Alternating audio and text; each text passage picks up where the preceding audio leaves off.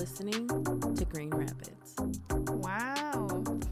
Yummy. We got a professional on our hands. How many people are out for our jobs, Nancy? Every single one that we've let. Every person room. that we've let in here, we're like, you're too good at this. You okay, sound better than me. Give me the mic me. back. That's give it. Give it back. Mm-mm. Well, that was Naomi, one of our colleagues at the Urban Core Collective. Ooh, ooh. Yeah. She's here grad uh, graduating. She's here um, from California. But we'll be at graduation later for T L P. Mm-hmm. Yeah. So thank you for that little feature. um, she's here because she does communications. So we're getting some pictures of what we're doing and videos and all that fun stuff. So thanks, Naomi. Thank you. Today, we're going to be talking about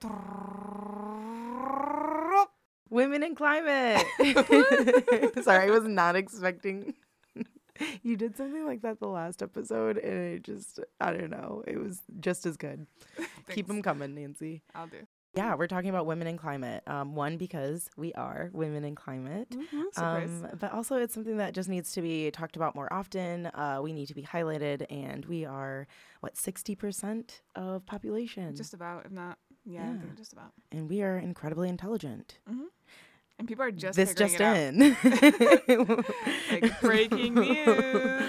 It's really Woman exciting. I'm excited for you guys to hear about it. Where we're gonna start is um, ecofeminism. Ecofeminism. Mm-hmm. Ecofeminism is a movement that sees a connection between the exploitation and degradation of the natural world and the subordination and oppression of women. And this movement emerged in the mid nineteen seventies alongside the second wave feminism and the green movement. Okay. So I kind of merged those together because it did see how a lot of women were facing a lot of disparities in terms of how they were affected by their environment. Yeah. B I P O C women do face disparities in climate at higher rates. Yeah. Um, it's actually proven, and it's especially in women who live in poverty. It's like third world countries mm-hmm. are facing the largest impacts of our day-to-day lives. And so it's or kind of like inner cities too, right? Totally. Inner cities. Um, anybody who's living below a poverty line is mm-hmm. going to be most impacted, and women of color are at the highest rate for that. Mm-hmm. Reason being, they are, because of cultural boundaries, are often le- the least educated in their homes. They are the most compromised, being pulled from school or work oh, for but support. The house and all the other things. Totally, with mm-hmm. their family. I mean, I know that you've experienced having Absolutely. to be the oldest sibling of eight. The, the second mother. That's a second mom. And so often you're compromised um, in doing your day-to-day life or mm-hmm. growing or investing in your health because mm-hmm. you have to invest in others. Yeah. They're also often sold to arranged marriages or being ca- held captive into sex trafficking, which mm-hmm. rises as droughts and flooding does um, in third world countries more mm-hmm. than anything. And then highly polluted areas as well. Yeah, it's like the more those basic needs aren't met, the more yeah. that they're, the more likely that like the higher rates of crime that are going to be present, yeah. which could lead to more women being placed in danger or like less than ideal situations. And the higher rate in crime is because they don't have the resources they need, right? Mm-hmm. So they don't have water, they don't have food, they don't have homes to go to. Mm-hmm. And so they start re- resorting to crime or having to quite literally sell a child because yeah. I mean, and that maybe sounds like the most wild thing, but again, it's a cultural difference that mm-hmm. we face, um, and they are all at risk. Um, so poor air quality, lack of nutrition, and lack of access to healthcare and education are also large contributors to disease, health defa- um, health effects, birth defects, um, mental health, and just your overall quality of life mm-hmm. and lifespan. Yeah. So and what I'm hearing is that basically when women are not healthy, the rest of the population isn't healthy either. Well, who carries unha- all of our next generations? Right, it's always women. So, it like, if they're not is. giving, like, the care that they need or being in, like, a healthy environment, then that affects, like, everything down the line, too. Yeah, it does. And just to touch on that slightly, it's because of ex- overexposures to medicines, chemicals, or other toxic substances, infections, lack of nutrition, and clean water. Mm-hmm. Um, all of those lead to birth defects, which is the number one reason for infant mortality. Mm-hmm. And so again, it's going to impact our future generations if we don't make sure that these women are getting the help they need. That's going to impact the men down the line. That's going to impact everybody mm-hmm. and um, populations for yeah. years. And this is a report from the World Bank project dot org mm-hmm. says by twenty fifty, two hundred sixteen million people across the world will need to move countries. But if we start with like nice. green initiatives and we start to support uh, resilient development, uh, we could reduce the scale of climate migration by eighty percent. Oh, that's significant. That's so huge. So obviously millions of people mm-hmm. are still going to be displaced, but like really think about what that means to be in a space like Michigan. Mm-hmm. We're surrounded by water. Yeah. Um, so it's just, we really should start thinking about it. It's not just you hopping in your car. It's not just you drinking bottled water. It's not just the way that we heat our homes anymore. It's impacting so many other Global. people. Yeah. yeah. And it, part of why it's going to impact Michigan even more, too, is actually that Michigan is actually a climate refuge. It is. Because we are surrounded by so much nature and so much water. Like, we're actually going to get some of the softer effects. And we're not technically landlocked because we've got the lakes on all sides, but we're not, like, touching an ocean. So we're a little bit safer from, like, the fury of nature on that side. Oh, and then the fury of nature, like hurricanes. And hurricanes and okay. storms and like rising. Um, remember, don't forget the sea levels are going to be rising too. Yes. So we're not going to be, lo- I mean, we might lose a little bit of our coastlines, but because we're not the ocean, like I think it's going to be significantly less. So you were mentioning about how all these different factors affect women. And one of the first women who noticed people dying in these really concentrated hotspots due to the environment was actually Hazel M. Johnson. Um, so Hazel M. Johnson um, started to become an activist in her own community of Outguild Gardens, which was a housing project on the south side of Chicago. While she was watching T V one day, she re- um, learned that the south side had the highest cancer rate of any area in the whole city of Chicago. And that's a lot of people. So she was like, why is it that just like my neighborhood has like such high cancer rates? So she started investigating her own neighborhood and um, noticed that there was also like a lot of children suffering from respiratory illnesses. Mm. And then she was like, wait a minute, we are built on a landfill and we're surrounded by toxicity. Yeah. So it turned out that Outguild Gardens was built, you know, like I said, on a landfill and they were surrounded by industry. So they were just being like drowned in just all these toxins. Yeah. Um, there was a lot of like foul odors in the air regularly. Um, their homes had asbestos and elevated lead levels. Like right. any box you could check, that was an environmental Especially, issue or concern. Outguild Gardens was like, "Ape, like we got all those checks." And that's um, because of like how homes were built. Like this yeah. is just things that are out of people's control. And redlining too. Like yeah, you know totally. that like a lot of times communities of color are the ones that are often placed in these less than ideal housing situations.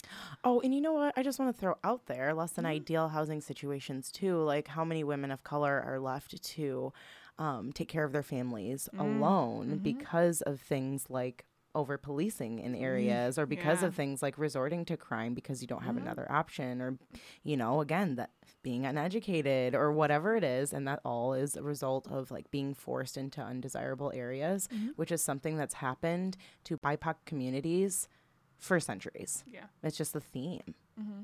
Yeah, and then like I, I like that you kind of made those connections just from hearing about the fact that she was living in a less than ideal environment and that it's a housing project. You could already draw mm-hmm. these connections to it's probably also an over-policed place. There probably are also men missing and getting taken out of the voting population. Totally. So they can even, they're like also have like reduced democracy power too. Johnson actually founded the People for Community Recovery, which is an organization that would help residents advocate for having that toxic waste removed, and they started having workshops and trainings on how to recognize environmental lead and test for lead poisoning. Dang. She was like, we're gonna D I Y this shit. She like, was you know? everybody's mama. She, she was, was like, come here, I'm gonna take mama. care of you. She was like, let me show you how to do this. I love that. Um, it also encouraged youth to recognize their connection to the environment and how to keep their environment clean.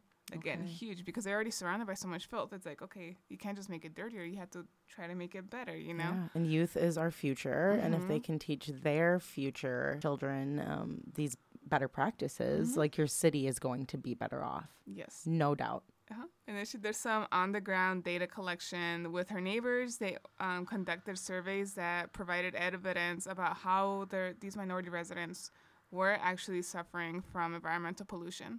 Mm. So she was just like, literally just like boots on the ground. She said, I got receipts. She's like, I got receipts. She was running the survey. She was like collecting all this data and then like um, you know, just trying to do something about it.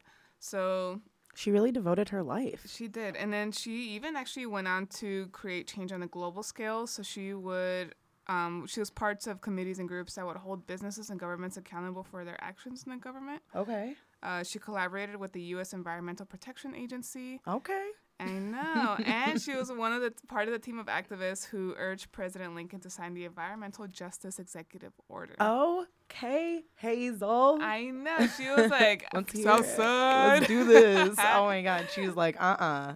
I know. She's like, we're not going to play like that. Not my grandkids. uh-uh. um, so, you know, sh- she's been really recognized for that work there. And that's part of why she's known affectionately as the mother of environmental justice. And she's our neighbor, guys. Chicago is right down the street from us. Kind of, uh, yeah. It, it is. Yeah. It's it's as close as Detroit. And it the next person I want to highlight is um, Tiffany Ashley Bell. Yeah. Oh. So she actually known for the work that she's doing to help people with their water bills. The United States has a water problem. Specifically, it's expansive, mm-hmm. and something that's simple as a leaky toilet can cause your water bill to skyrocket. Mm.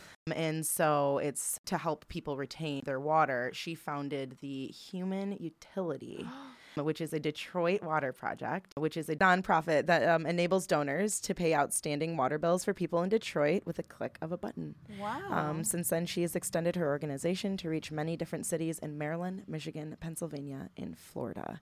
Um, so she noticed that a lot of people were having a hard time paying their water bills. It was like a, like this issue across the city, and it still is today. And um, she looked into the dynamics, and a lot of those people were disabled, mm-hmm. or they were older people, or you know, so the elderly and disabled people who are in fixed incomes. It's like, why are these people the ones who are having issues with their water? Yeah. Um, and then furthermore, just people who simply can't afford it because water is way more expensive than it should be. I will continue to say, like, water is not a privilege. It's a right, and nobody should be paying for it.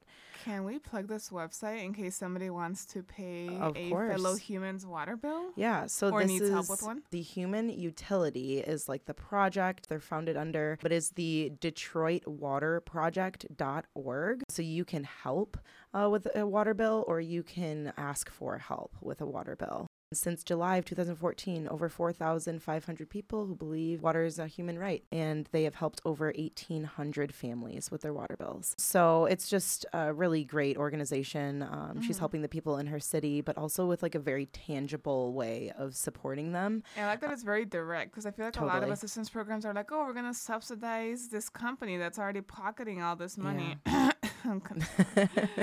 to help its residents or constituents. And then this one's yeah. more like, no, you're going to directly pay somebody's bill yeah. and not pay the company for charging somebody for their water. And I don't know what like the application process is like, and I don't want the don- I don't know what the donation process is like. I want to be really transparent about that. But um, I, but I think it's today. pretty straightforward. Yeah, it's a good place if you want to donate to somebody and make an impact in your community. It will likely go to Detroit, but again, Detroit is only a couple hours away. It is in our state, and it's Midwest our neighbors. Solidarity. Yeah, totally. Um, so, and one more person, and this is somebody that Naomi sent us. Doctor Mona Hanna-Attisha. She was having a glass of wine in her kitchen with two friends when one friend, a water expert, asked if she was aware of what was happening in Flint, Michigan. I like how it's like with two friends, but one friend, a water expert. The other friend was apparently not notable. Well, she no, she was a wine expert, which is also notable. They did talk about this. um, so she's a pediatrician. And she found she knew that they changed the water sources the previous year. Instead of channeling from the Great Lakes, they were now drinking from the Flint River. And she said that the water wasn't treated properly because of corrosion control. Oh, because it's destroying the pipes that it's going through. Yep, which is going to lead to having lead in your water. Mm-hmm. So Naomi's read her book. Should we give her a little bit? Give her a little bit. Here, I'm going to let you plug this because you gave us this. But she has a book on the Flint water crisis and kind of how it began. Let's hear it.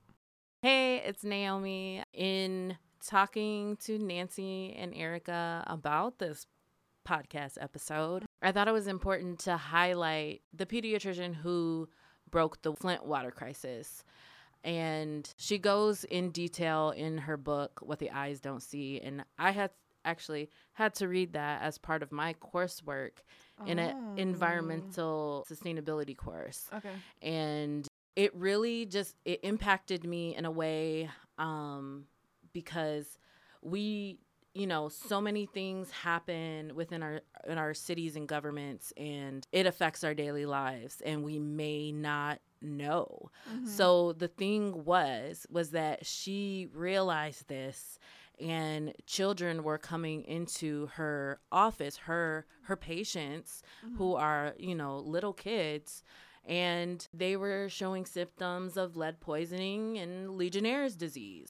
So she talks about before she started researching, and in breaking that, told one of her patients' mother mm-hmm. to boil her water, and when if she's making formula, or actually they were trying to get formula that was pre-mixed mm-hmm. to give to mothers mostly.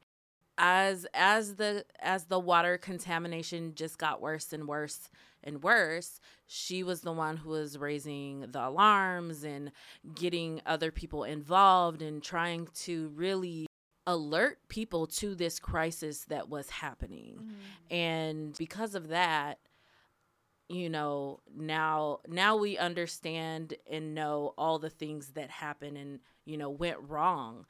The water was switched from the Detroit River, which is a source of fresh water that is connected to like the lake. And then the Flint River is connected to the Detroit River, but it has its own, you know, issues there. So part of that was it eroded the pipes and caused all of these issues. And Um, Flint still doesn't have clean drinking water. To this day, folks. Um, can we say that again? Flint still does not have clean drinking water. And this has been going on for over eight years. In case you missed it, Flint still doesn't have drinking water. Um, but we really do want to give a shout out, because these are people who are in our neighborhood, right? These are people who are in our backyard, and these are things that we are likely going to um, face if we don't make changes in our own neighborhoods. Um, so Little Miss Flint is a fourteen-year-old from Flint, um, and surprise, Mari Kopney. Um, and she wrote a letter to President Obama about the water crisis. Really? And she prompted him to come visit the city and check it out, leading him to approve one hundred million dollars on relief for the city. Um, so she made a huge difference in her community just by writing a letter and just by being compelling and being like, yo, we're in a crisis. But what did that money do? It sounds like there's still a well, problem. Well, one hundred million dollars. Dropping the ball? Yeah, I guess that's kind of chump change. To well, it's a hun- it's chump change. It's it's not maybe having time. I mean, that was at the end of his term. I mean, especially because if I had to guess, I would say that that money probably went towards the city, who then added in all these administrative fees. And it's a grant, is it not? It went to replace the pipes in the city, but the connections from the city pipes to homes are what still needs to be replaced. Um, it's just really important to continue to highlight these people who are making these discoveries in health and in our environment, because they're going to continue to like bridge to our futures and create better solutions. So somebody who created great solutions, I'm sure you know a lot about them. We all do. Jane Goodall. Mama. All right. So a lot of you are familiar with Jane Goodall. She's kind of like one of the poster people um, of just like woman out in science. Mm-hmm. So um, she is an ethologist, or her science is ethology, which is the study of animal behavior. Nice. Yeah. I love a new word.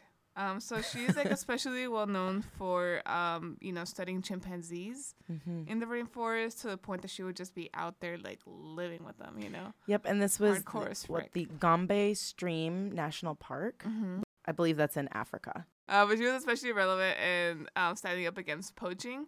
And as most of you know, poaching is like hunting, trapping, or fishing illegally. And it threatens wildlife species worldwide, including chimpanzees, Um, which are eaten for their meat or kept as pets. And it's also dangerous for elephants, because people kill them for their ivory. Oh, by the way, guys. Dude, it's my least like all animal like cruelty is terrible, but like that one fucking gets me, Nancy. Like killing an entire elephant for your tusks. It's like, can we just not? I don't know. I just feel like there's better ways of doing it. I mean, anyway. Either way, it's like leave the tusks alone. They're not yours. Naomi? Oh my goodness. Naomi is literally the person who should be sitting in this room right now. Hold on. She's about to drop some more knowledge on tusks. On tusks. You have to say it properly. On tusks. Um, well, to avoid having elephants killed just for their tusks, because it's not actually, you know, it, it's a fight with... Um, poachers. Mm-hmm. So it's a side effect, like the elephant dying is a side effect of the poachers trying to get the tusks off. Oof.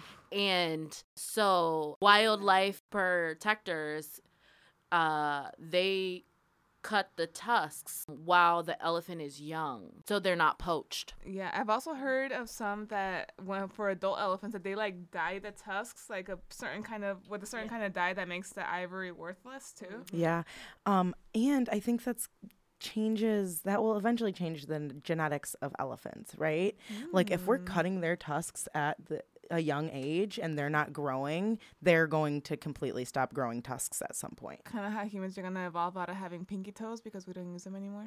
Or how humans will have humps in our backs because we're on our phones so much. That's going to be the next evolution. We're going to have a war. We're all going to be fetus, like little like fetal people in like pods, you know? Oh my God. Just like Wall-E. Just like Wall-E. Literally just like Wall-E. No, but this is such a good point because things like habitat changes and deforestation are a huge reason why not only animals like chimpanzees and um, elephants are impacted, but also tigers. J- Jane Goodall did work with NASA and actually is still doing work with NASA. She's alive. I'm going to be honest. I thought she was dead. Damn. Is that rude? She like She's old. old. Yeah. Okay. She's like up I've there. I've been hearing about her since I was in high school. That's what I'm saying. She's like well over eighty years old. Wow. Um, look at her go. But she's working with NASA using satellite images yeah, to show the tense, correlation uh, between deforestation and the population of animals like chimpanzees and tigers to show data um, on how the populations differ in conservations and protected areas versus not. That's bananas. I, dude, she just like continues to be the baddest of all. Mm-hmm. Like you really just lived with some chimps. You really just travel three hundred days a year. And then live to just like retire. I mean, is she, maybe she's not even retired. She's, she's not even retired because like... she's not working. She's living. She's protecting us all. Wow.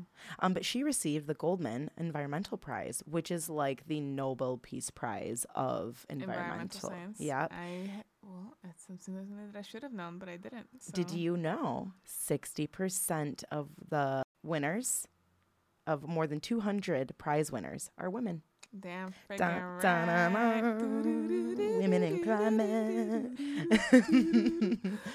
um, and so one other person who got the award is Sylvia Earle, who was oh. the first female chief scientist of the U S National Oceanic and Atmospheric Administration. Go, Sylvia! She continues to inspire action to um, end overfishing and pollution in our oceans. Oh. And I'm going to let you plug another person. We've plugged yeah. her before, but we want you to know about these marine biologists and all the work that My they're doing. My favorite b- marine biologist is Ayanna Elizabeth Johnson, and she um, is also advocating to end overfishing and pollution in our oceans. Um, she's also really active in a lot of the spheres that are kind of like geopolitical in terms of like, you know, environmental and how they intersect with politics. She reminds us that some of the important things we can do are collective action yeah. and figuring out like whatever you do best, just try to find a way to do that for climate change. Yeah. Um, and she um, has a podcast with her co-host called How to Save a Planet. And it is one of my favorite podcasts. How to Other save than this one, obviously. I mean, hers is probably second best to this one, right? Well. Damn it, dude. I really thought we were going to get somewhere with that. It's okay. Sorry. She's been doing it longer. Mm-hmm. And she's a marine biologist. I got a G E D in twenty twenty. I have an art degree. Yeah, no, we're good. We're good. um, yeah, so definitely highlight her yeah, and continue to listen to what she has to say, because I think um, these women are the places that we're getting a lot of our education from, right? Mm-hmm. Like they're paving ways. They are paving ways. I mean, they inspired us to be here to an extent, too, which is really awesome. Yeah. Uh, but you wanted to tell me about Charlene Bodley. Just because I really like what she's doing, and this is somebody who's more uh, a little bit more current. Um, so she is working with the Rocky Mountain Institute in this WIRE program, which is Women in Renewable Energy. Um, so she leads that program, uh, which is a network for advocating for increased gender equality in leadership positions across the network sector, mm-hmm. in government agencies, utilities, regulators, and private sector entities. Um, so she's, yeah, she's addressing the gender imbalance in STEM and other um, vital places. When STEM is what? Science, technology, technology, engineering, and mathematics. I'm so glad Nancy's here right now.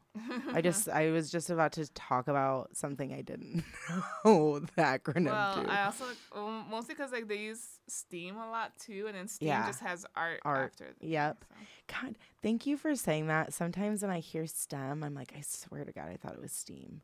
And then sometimes I hear STEAM, and I'm like, I swear to God, I thought it was STEM. It's both. It's both. Yeah, it just depends on the program. Yeah. One other person I would like to highlight is uh, this a woman who is local. She helps run a garden, is a climate justice organizer, also just works really hard to continue to influence her people around her and educating children as well. Um, her name is Nancy Morales.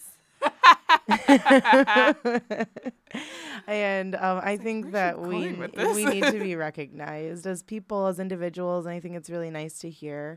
And not to say that I think that our work is any more difficult or is any more special, special, groundbreaking, anything valuable. It's just, um, I think we're both noticing a lot of um, the disparities, mm-hmm. the differences, the um, lack of representation yep. in women of color and environment, mm-hmm. especially in this city. And so I think I, I was super excited to highlight a handful of women of color today. Wow, thanks, dude. Of course. I mean, I wouldn't be able to do it without you. We're we're a really good team. We're a good team. Is there anybody else you want to highlight or anything else you want to talk about as far as women and climate? I know that there's so many out there, and there's a lot of like really lovely folks that I've been following on Instagram. Uh, the handle is ClimateInColor. Yeah. And she makes some really good posts about kind of like the intersection of race and climate justice or climate change. So yeah, there's a lot of really good accounts. If you guys ever just want to check out who we are following on Instagram, we also follow a lot of really cool accounts that are really relevant and just have a lot of contemporary kind of just like live quick information about the current landscape in terms of like climate justice. Listen to all those baddies. All the baddies. Sing, ladies. Um, Hot girls care about climate change. Dude, only the hottest. And they get hotter as the climate gets hotter. Dun, dun, dun. It's about to be a real hot girl summer.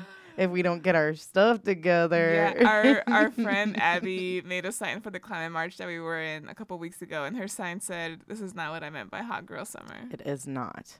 I repeat, we want a we want a cold girl summer when it comes to climate.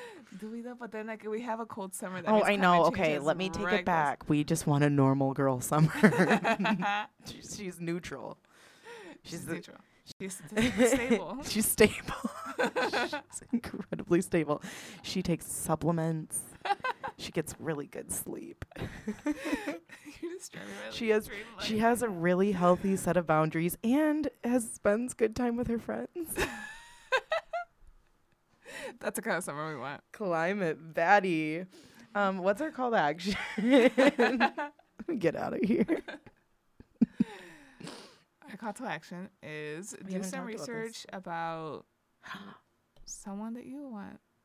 Wait, find you a climate baddie? Find you a climate baddie. Ooh, I challenge every every oh, person who identifies I? as a woman to become a climate baddie this become month. Become a climate baddie. Do it, dude. Tell all your friends about climate change. Also, the climate's trending. Like, Billie Eilish was definitely on the cover of a magazine mm-hmm. with some climate activists.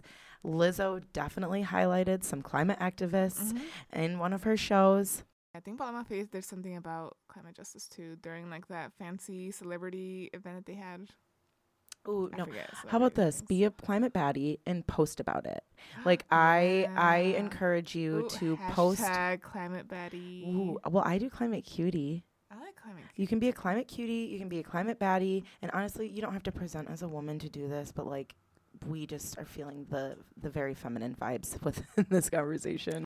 So you, you're supporting ecofeminism mm-hmm. by being a climate cutie, mm-hmm. climate baddie. You are being an ecofeminist. Dude, you're doing it not just for Mother Nature, but for your literal mom. For the mom version of yourself in the future, maybe, if you don't have kids yet.